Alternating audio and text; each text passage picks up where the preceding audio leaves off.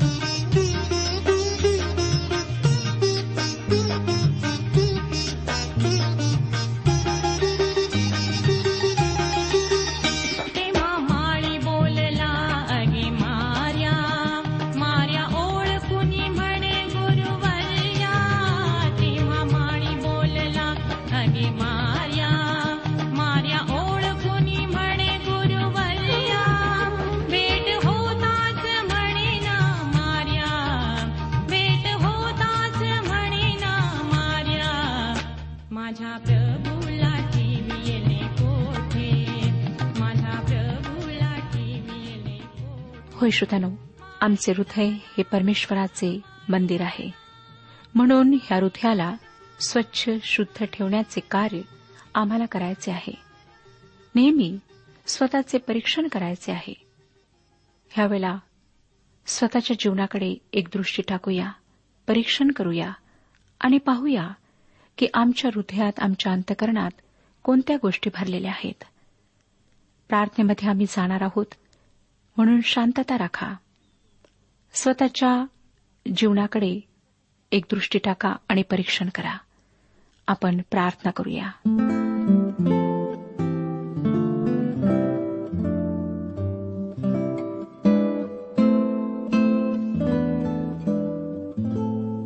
हे आमच्या सर्वसमर्थ जिवंत परमेश्वर पित्या तुझ्या पवित्र नावाला धन्यवाद देत तुझे गौरव करीत आम्ही तुझ्या समक्ष आलो आहोत.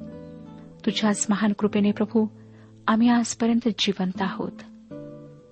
स्वतःच्या जीवनाला तुझ्या समक्ष आणीत आहोत आणि हीच प्रार्थना करीत आहोत प्रभू की तू आम्हाला स्पर्श कर. तू आमच्यासोबत हो. आजपर्यंत आम्ही ज्या चुका केलेल्या आहेत जे अपराध आमच्याकडून घडलेले आहेत त्या सर्वांची आम्हाला क्षमा कर. तुला आवडणारं असं जीवन जगण्याकरिता आमचं मार्गदर्शन कर आम्हाला शक्ती पुरेव.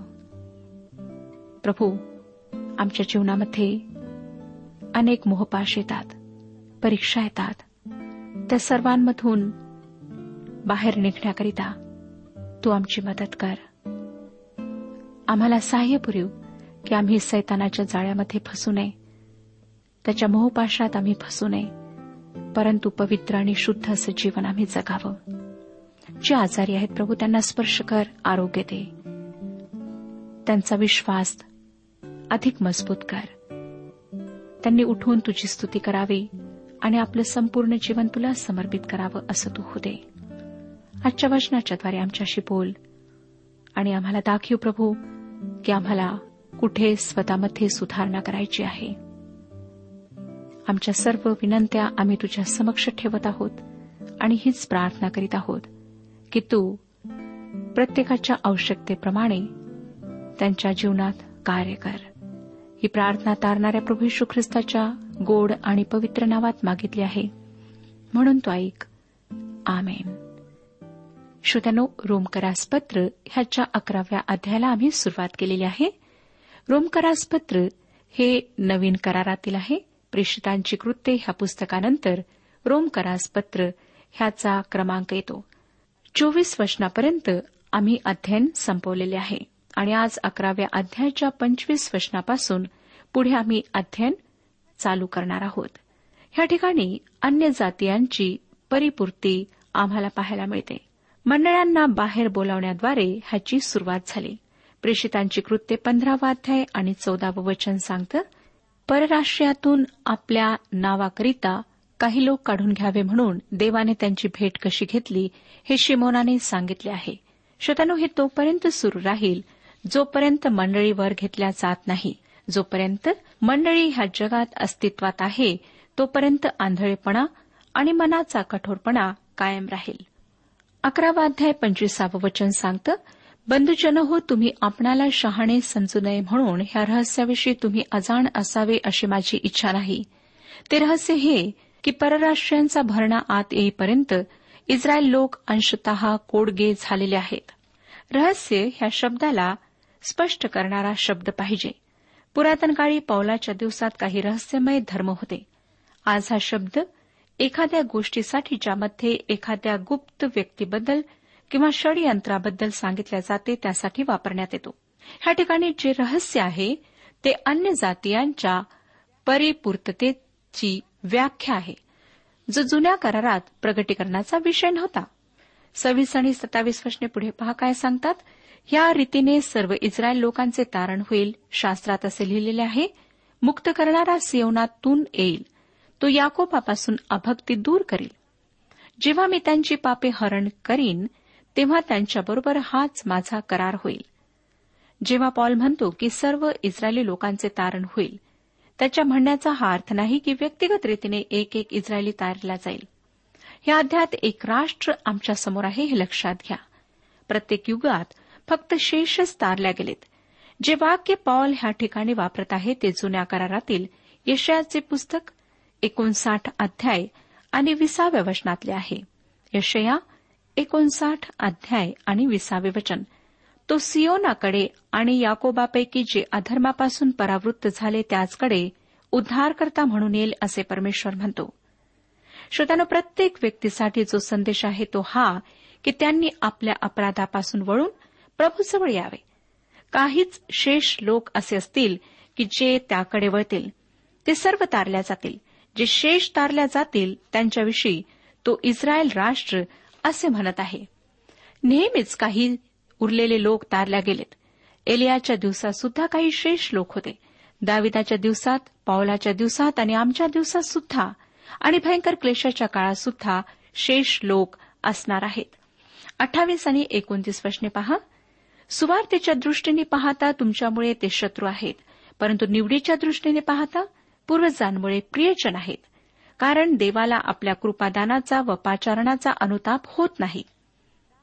कृपेच्या दानांचा आणि पाचरणाचा अनुताप देवाला होत नाही. अगोदरच्या संभाषणाला पॉल आता ह्या ठिकाणी थांबवित आहे. ह्या ठिकाणी दोन विचार समोर येतात जे खरे असले तरी एकमेकांच्या विरोधात आणि विसंगत आहेत. पहिल्या स्थानी इस्रायलाला परराष्ट्रीयांसाठी शत्रू मांडण्यात आले जेणेकरून शुभवर्तमान परराष्ट्रीयांपर्यंत पोहोचावे. दुसरीकडे ते पूर्वजांमुळे अर्थात अब्राम इसाक आणि याकोवामुळे प्रियजन आहेत. म्हणून कुठल्याही ख्रिस्ती व्यक्तीने अशा प्रकारच्या मतभेदात स्वतःला गुंतून घेऊ नये.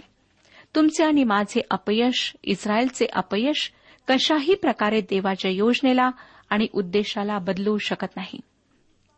कृपादाने ही स्वाभाविक कृपादाने नाहीत परंतु ह्या शब्दाचा संबंध कृपेशी आहे. श्रोत्यानं पाचारण हे आमंत्रण नाही परंतु हे परमेश्वराचे प्रभावी बोलावणे आहे जे पश्चतापाविरहित आहे.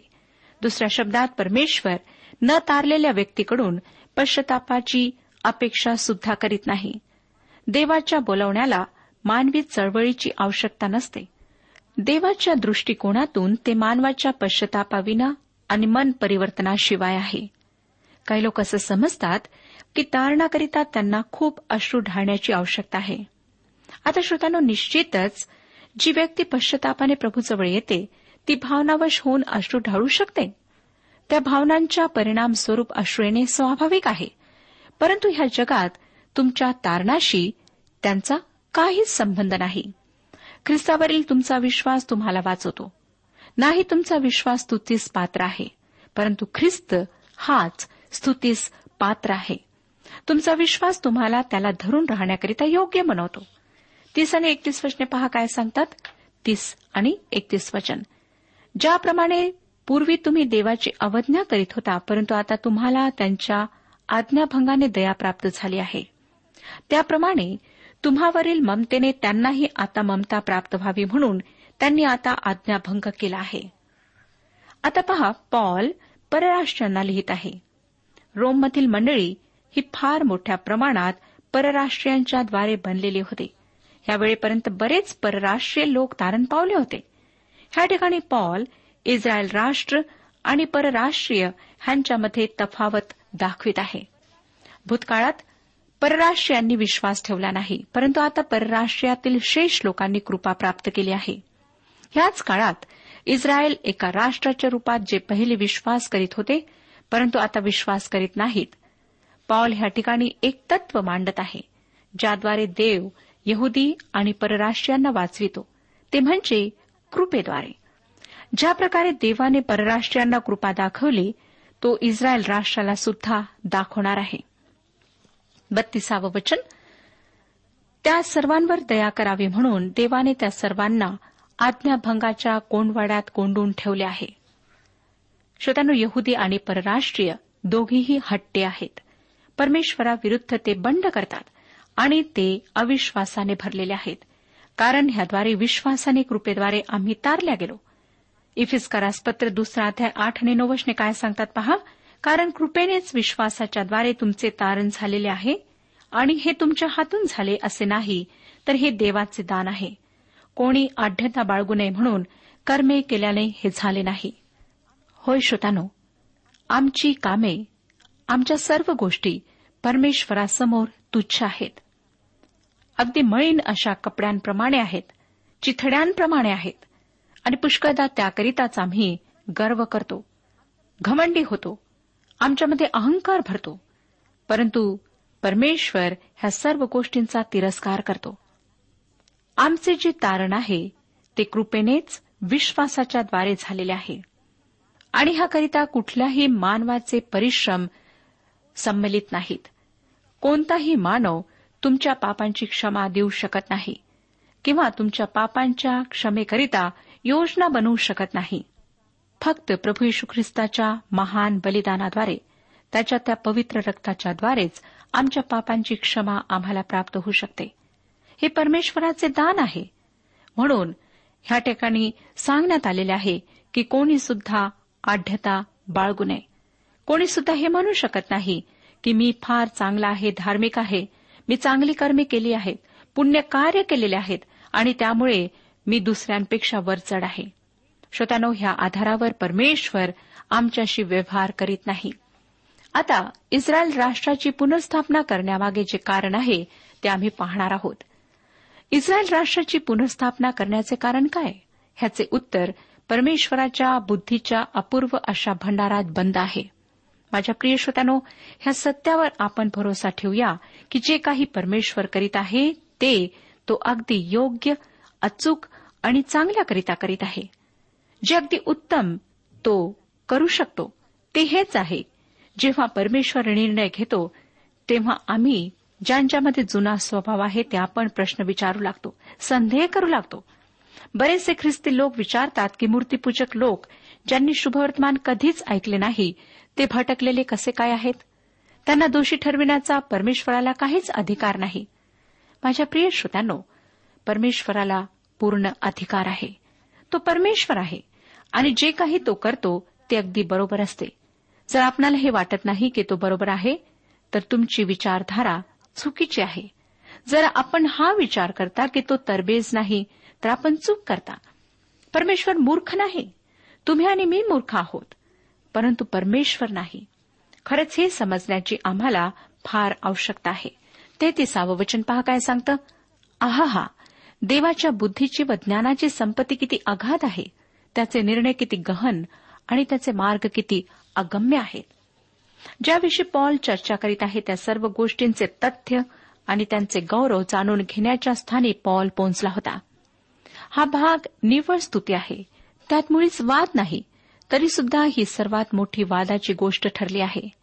श्रोत्यानो कदाचित आपल्या मनात इस्रायलांशी परराष्ट्रीयांशी आणि आमच्याशी परमेश्वराचा व्यवहार जो फरक फरक आहे ह्याबद्दल प्रश्न आहेत. तर त्याचे कारण हेच की आम्हाला समजू शकत नाही. समस्या ही आहे की आपण देवाचे विचार त्याची बुद्धी आणि त्याचा मार्ग समजण्याकरिता असमर्थ आहोत. करिंदकरास पहिले पत्र दुसरा अध्याय आणि चौदावं वचन पहा काय सांगतं? करिंदकरास पहिले पत्र दुसरा अध्याय आणि चौदावे वचन. जो देव आम्हा सर्वदा ख्रिस्ताच्या ठाई जयोत्सवाने नेतो आणि सर्व ठिकाणी आमच्याद्वारे आपल्याविषयीच्या ज्ञानाचा परिमल प्रगट करीतो त्याची स्तुती असो. जे काही परमेश्वर आमच्याकरिता करीतो ते अतिउत्तम असे तो करतो. आम्ही त्या गोष्टींना ज्या आमच्या जीवनात घडत आहेत समजू शकत नाही. परंतु आम्हाला हा विश्वास ठेवायचा आहे की त्या आमच्या कल्याणाकरिता परमेश्वर घडवून आणीत आहे. आम्ही लहान लेकरांप्रमाणे आहोत ज्यांना बरेचदा आई वडील त्यांच्याकरिता जे काही करीतात ते समजत नाही. आम्हाला सुद्धा परमेश्वराचे मार्ग त्याची विचार समजत नाहीत.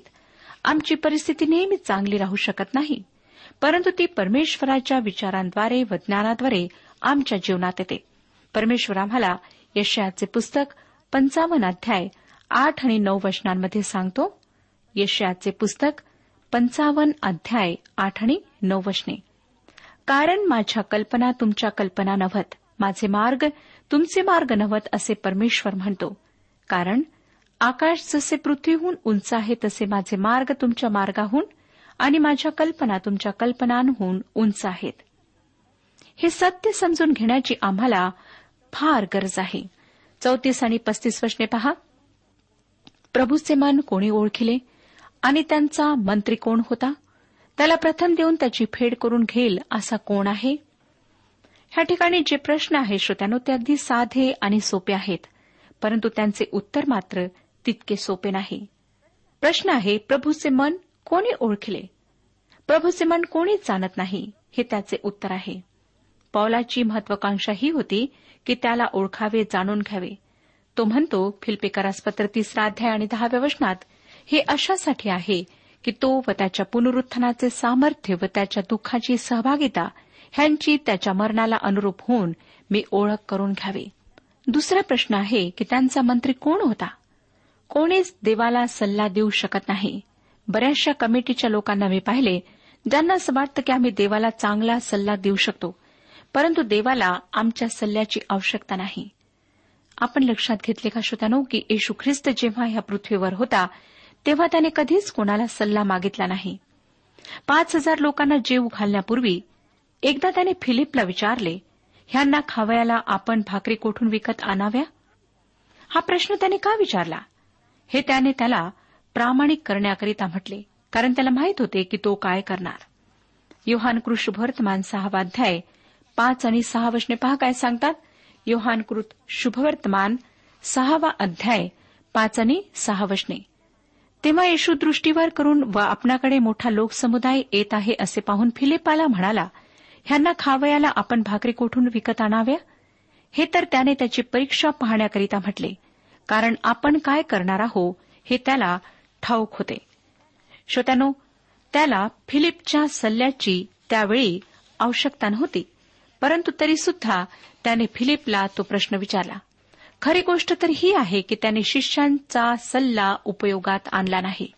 शिष्यांनी म्हटले त्यांना वापस पाठव. त्याने म्हटले तुम्ही त्यांना खाव्यास द्या. माझ्या प्रिय श्रोत्यानो परमेश्वर सल्ल्याची मागणी करीत नाही. जरी अनेक लोक परमेश्वराला सल्ला देण्याकरिता इच्छुक असतात नंतर प्रश्न आहे की कोणी त्याला प्रथम दिले? काय खरोखर आपण कधी परमेश्वराला काही दिले आहे? ज्यामुळे तो तुम्हाला परतफेड करण्याच्या विचाराने पेचात पडला आहे? जर आपण देवाला काही देऊ शकलो असतो तर त्याला सुद्धा तुम्हाला काही द्यायचे आहे. आपणाजवळ असे काय आहे जे त्याने आधीच आपणाला दिले नाही? आमच्यापैकी बरेच जण गरीब ह्या कारणाने आहेत की जे त्याने आम्हाला दिले त्यापैकी फार थोडे आपण त्याला देतो. खरे सांगायचे म्हणजे देव कोणाचा कर्जबाजारी राहत नाही. जेव्हा कोणी त्याला काही देतो तेव्हा तो त्याला फिरून अधिक देतो. अकरावाध्याय आणि छत्तीसावं वचन पहा. कारण सर्व काही त्याच्याच पासून त्यांच्याचद्वारे व त्याच्याच प्रित्यर्थ आहे. त्याला युगानुयुग गौरव असो. आमेन. त्याच्याच पासून म्हणजे परमेश्वराजवळ सगळे काही भरपूर आहे आणि तोच सर्व गोष्टींचा स्रोत आहे. त्याच्याद्वारे म्हणजे परमेश्वर सर्व सामर्थ्य नियंत्रण करता आहे आणि तो कार्य करतो त्याच्याचद्वारे आम्हाला सर्व काही प्राप्त होते. सर्व काही त्याच्याचद्वारे ह्या पृथ्वीवर घडत आहे. योहान कृष्णवर्तमान पाचवाध्याय आणि सतराव्या वचनामध्ये येशूने त्यांना उत्तर दिले माझा पिता आजपर्यंत काम करीत आहे आणि मीही काम करीत आहे. त्याच्याच प्रित्यर्थ म्हणजे प्रत्येक जिवंत प्राण्याला तो हिशोब देण्यास बोलावतो. सर्व गोष्टी त्याच्याचकडे जातात. त्याला युगानुयुग गौरव असो. श्रोत्यानो सर्व युगामध्ये गौरव परमेश्वराचेच आहे. ज्या गोष्टींबद्दल स्वतःला सन्मान देण्याचा नाही त्या गोष्टीबद्दल स्वतःला सन्मान देऊन आम्ही देवाचे गौरव लुटण्याचा प्रयत्न करतो. गौरव त्याचे आहे. फारच सुंदर अशा शास्त्रपाठाला आज आम्ही पाहिले आणि अनैच्छिकपणे आम्ही आता त्याला लवकरच सोडणार आहोत.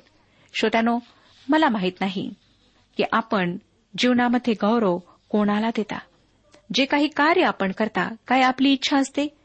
की तुमचेच नाव लोकांना कळावे की अमुक अमुक व्यक्तीने ही ही भेट आज मंडळीला दिलेली आहे किंवा अमुक अमुक व्यक्तीने हे कार्य संपन्न केलेले आहे? श्रोत्यानो जर आपण स्वतःच्या नावाकरिता भुकेले आहात स्वतःचे गौरव व्हावे प्रशंसा लोकांनी करावी म्हणून भुकेले आहात तर लक्षात ठेवा की तुमचे ते कार्य देवापुढे शून्य आहे. परंतु त्या कार्याच्याद्वारे त्या भेटीच्याद्वारे आपण देवाचे गौरव करता आणि स्वतःच्या नावाला अगदी गुप्त ठेवता तर ते गौरव परमेश्वराला प्राप्त होते. मंडळांमध्ये मी अनेक लोकांना पाहिले आहे की ते अगदी लहानशी भेट मंडळीला देतील परंतु ते हे ऐकण्याकरिता उत्सुक असतात की देवाच्या सेवकाने आमच्या नावाची घोषणा केली किंवा नाही. आमच्या नावाचा उच्चार त्यांनी केला किंवा नाही. अनेकदा लोक थोडेसे कार्य करतात परंतु त्याकरिता संपूर्ण जगाला जाऊन सांगतात की आम्ही हे हे केलं आहे. श्रोत्यानो ह्याद्वारे तुम्हाला तर संतुष्टी मिळेल. लोकांमध्ये तुमचे गौरव होईल. लोक तुम्हाला एक चांगली व्यक्ती म्हणून ओळखतील. परंतु परमेश्वराच्या खात्यात ते जमा होणार नाही. म्हणून आज निश्चय करा की आपण जे काही करिता त्याद्वारे देवाचेच गौरव व्हावे. देवालाच त्या कार्याकरिता श्रेय मिळावे. जर श्रोत्यानो आपले जीवन येशू ख्रिस्ताला समर्पित आहे तर हे गुण आपल्यामध्ये स्वाभाविकपणे येतील. परंतु जर जीवन समर्पित नाही तर स्वतःची प्रशंसा स्वतःची व्हावा ह्या सर्व गोष्टी अवश्य आमच्या जीवनात राहतील. म्हणून अवश्य आहे की आम्ही आमचे स्वतःचे जीवन ख्रिस्ताकरिता समर्पित करावे. आणि त्याच्याकरिता जीवन जगण्याचा आम्ही प्रयत्न करावा. जर आपणापैकी अजूनही काही लोकांनी ख्रिस्ताला आपले जीवन समर्पित केलेले नाही तर ही वेळ आहे की आपण एक लहानशी प्रार्थना करावी आणि आपले जीवन त्याला समर्पित करावे. मग आपण कोणीही असा कोणत्याही जातीचे असा धर्माचे असा शिक्षित असा अशिक्षित असा श्रीमंत असा गरीब असा. मोलमजुरी करणारे असा. कोणी असा? प्रत्येकाकरिता ही संधी आहे. की आपण आपल्या पापांबद्दल पश्चाताप करावा. आणि ख्रिस्ताला म्हणावे की ख्रिस्ता तू माझ्या जीवनाचे नियंत्रण कर. आजपासून मी तुझी आहे. आजपासून मी तुझा आहे. तू मला स्पर्श करून आपल्याकरिता उपयोगात आण. जर श्रोत्यानो विश्वासाने ही प्रार्थना आपण परमेश्वराजवळ कराल तर तो आपली प्रार्थना ऐकून ह्या क्षणी आपणाला स्पर्श करेल. तो आपणाला नवीन जीवन देईल. आपलं संपूर्ण जीवन तो बदलून टाकेल. ज्या काही गोष्टी तुमच्या जीवनात घडलेल्या आहेत त्या तो स्मरण करणार नाही. कितीही पापे असोत कितीही भयंकर अशा गोष्टी आपण केलेल्या असोत परमेश्वर त्या सर्व पापांची क्षमा करण्याकरिता तयार आहे. हे जग तुमच्या जीवनातील वाईट गोष्टींना विसरणार नाही परंतु परमेश्वर जेव्हा आपण त्या वाईट गोष्टी त्याच्यासमोर कबूल करता त्याबद्दल पश्चाताप करता आणि क्षमा मागता तर त्यांचे स्मरण पुन्हा करणार नाही. तो जेव्हा क्षमा देतो तो पूर्णपणे देतो. पुन्हा त्या गोष्टीस तो स्मरण करून तुम्हाला अपराधी ठरवित नाही. मनुष्यत्यानो जेव्हा ही संधी लाभलेली आहे आपल्या पापांबद्दल पश्चाताप करा. ख्रिस्ताजवळ या. तो तुम्हाला पापांपासून मुक्ती देण्याकरिता तयार आहे. परमेश्वर आपणातील प्रत्येकास आशीर्वाद देऊ